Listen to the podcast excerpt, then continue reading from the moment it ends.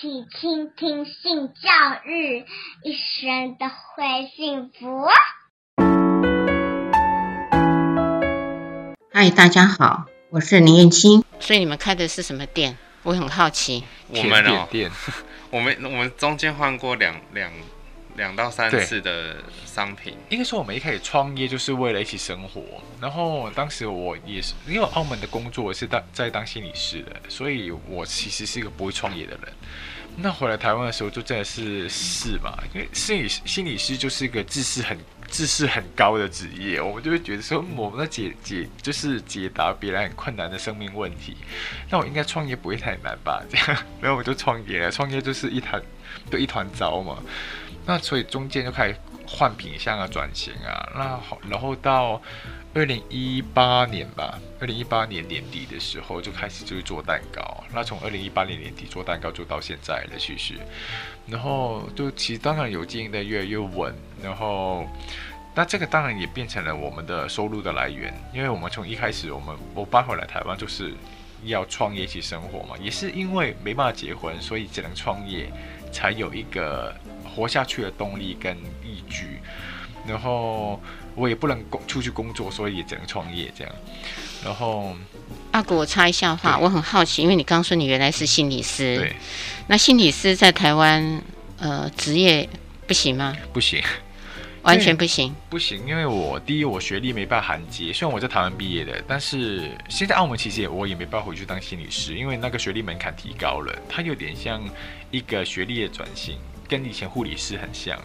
我刚好就卡在那个状态。那我只有大学毕业嘛，那台湾职业是要硕士，那其实澳门现在也变成要硕士了，但是刚好我以前在澳门工作的时候就是末端。所以，然后我就回来台湾，其实也没办法职业。但是心理师这个行业也很特别，它是一种非常本土的行业。所以，就算你真的练，我终于在台湾练的硕士，那时候其实研究所已经收了，所以其实我也可以去练。但练完之后，其实也非常困难去找工作。第一就是那个法规的问题，那个基本薪资其实就超过2倍，所以心理师的薪水没办法到那么高。然后第二，最心理师是个本土的工作，所以比较少去外国人去任用。所以你开的这个蛋糕店，后来大家都知道很好吃，都来买了。你的周围的邻居知道你们的身份吗？对，都知道，对，都知道。对，还有我们在店里面一进去的地方，我就有个霓虹的灯牌，就写着 “Gay is good”。哦，菜市场阿姨就是我们，她碰到我们2个人，其中一个都不会说阿古嘞，或者说新奇，她说阿你老公嘞，对，你昂嘞，对，哦，就互相问你们你的先生这样你昂，对，无敌嘞不？对对对，所以把你们2个都当成昂就对了，对对对对，所以没有老婆这个字，没有，很可爱，很可爱，有趣。所以这些的人，你们都觉得他们是已经对你们是认同跟支持了。对，我觉得在跟民众对话的过程当中，也是用了一些以前在心理工作的手段了，因为我们把我们的婚照、结婚的照片，印成了一本书，然后把我们的故事写进去。它其实没有很厚一本，它大概30几页吧，30几页。没有那么多。十几20页没有了，不止30-40页，所以它就是个照片，然后搭了就是短短一段文字，在一个照片，就是这样就1页了这样，然后讲了我们认识到结婚，就中间做了一些事情这样，他们很快就可能3-5分钟翻完那一本，他们就会知道我们的故事长怎样，所以其实。我很记得有好几个妈妈，她们就哭着边看一看都掉泪了，就哭了，然后就她就说怎么你们都跟我电视看到的不一样这样，然后我就跟她说你电视看到的才是不一样。很好的一个教育。对对，其实我们一开始前一年吧，第一年的时候，其实我们就是在做这样的民众教育，那教育到后面其实就不需要再教育，因为其实整个菜市场的人都很清楚了嘛，所以甚至他们也会跟他们的客人去讲这些事情。我会觉得，对，我们就是同性恋征服了一个同性恋菜市场，很了不起，真的很了不起。而且我觉得你的行销手法比那个书店里面卖的这些行销书还要高竿因为你们居然会把你们的这个照片生活照变成是一个小故事，对对对对，然后让他们去了解你们，我觉得这是一个非常好的一个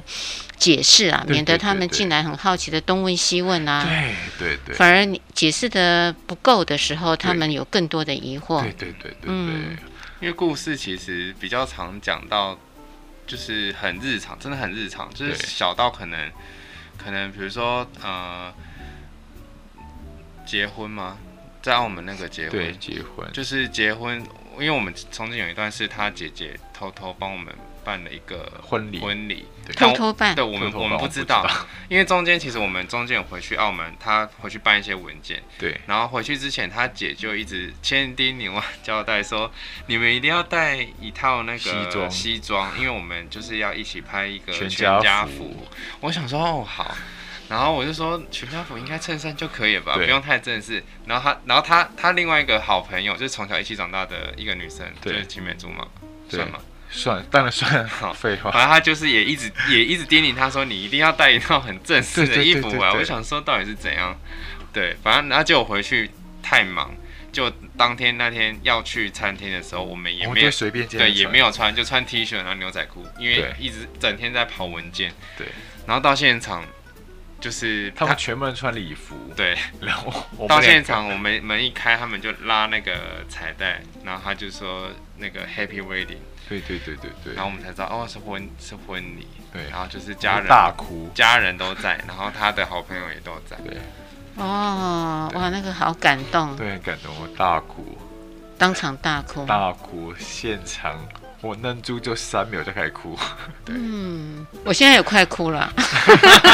我听着也真的会觉得，那个是一个非常窝心，而且是背着我们，然后去精心设计的一场了啊，太漂亮了，嗯。说到这里的时候呢，我就觉得你们的整个际遇啊，我觉得是一种传奇，非常大的传奇。很漂亮的传奇，那这个传奇呢，我觉得就会像一般人说的，其实婚前跟婚后会有一些的落差，是，所以这个落差我不晓得有没有在你们的身上出现。落差我觉得还好，对我来说我觉得没有，因为其实我们相处的模式没有改变太多，对，只是吵架次数变少。对，我们吵架次数真的在婚后变少，还是会吵，但吵东西不一样。对，我觉得可能是我原本很早之前我就觉得我们两个之间的关系就是一个婚姻了，就是我一开始就可能我们在交往第三年就刚回来台湾的时候，我就觉得这个就会是我的婚姻，但是你很明显的会感觉到。信奇就是当时他还是觉得我们是在交往，他对婚姻的概念没有那么厚，他就会觉得说我们在交往，所以我们吵架的时候，有时候他就会讲出一些就是蛮伤人，当然我也会讲了，就是我们吵架的时候，我们都会讲出一些很伤人的话，但是他就会更多最不负责任的话，可以说出来举例吗？对，比如说可能我们因为工作的东西吵架好了，他就会说。就不要做了，爹说一说啊，你就回澳门啊，这样，对，他会讲出这样的话。那当时其实，因为这句话的意思就是说，我跟你之间的生活，你是可以选择要不要在一起的。但是当时其实我已经不太会讲这样的话，当时我就会觉得说，我跟你的生活是以后都会在一起的，所以我就会生气，我就会骂你，或是骂那一件事，但是我不会选择离开或者怎样，对。但到真的结婚，就去年2021年的时候，真的应该说，在法院判了之后，你就会发现他的整个样态就是很固定了。他再没有讲出一些很不负责任的话，有时候甚至是我无理取闹的时候，以前我无理取闹的时候，他的脾气可怕了，他就是跟你比。谁更那个坚持？对，他就跟你谁闹得比较更大声，他就是那个跟你吵到底，不要惹到处女座。对，但现在他就不太会，不是说有时候真的是我无理取闹的时候，他可能就摸摸鼻子不讲话，瞪你一眼，他就回房间。对，他就不跟你吵。对，那但是我就会知道说，啊，好，是我问题了，因为他不跟我吵了这样。嗯。所以你们婚后算时间算新婚呢，还没有。多久而已吗？我们也不知道我们是不是新婚，因为我们真的第一期去登记的时候，就2019年的第一天，5/21的那一天，就是第一天开放结婚登记那一天，其实我们就有去登记了。哦，对，然后所以我们的婚姻这个事件对我们来说是非常模糊的，我们好像一直在婚姻当中，我们又结了很多次婚。然后怎么说？这个我就挺有趣的，结了很多次婚，这一般人听到就会觉得你们是离了又跟别人，别人又再回来。我是跟同一个人结了很多次婚。对，比如说2019年5月21号，我们就在高雄登记了一次，不成功嘛。然后10月1号又在台北登记了一次，然后到澳门就是刚刚讲的姐姐帮我们办那个婚礼，在澳门又结了一次婚，然后回来台湾。然后法院诉讼的时候判胜诉的时候，对我们来说又好像又结了一次婚。然后到订宴的时候，我们又去登记的时候，又好像又再结了一次婚。所以我们不停在跑结婚这个流程，就是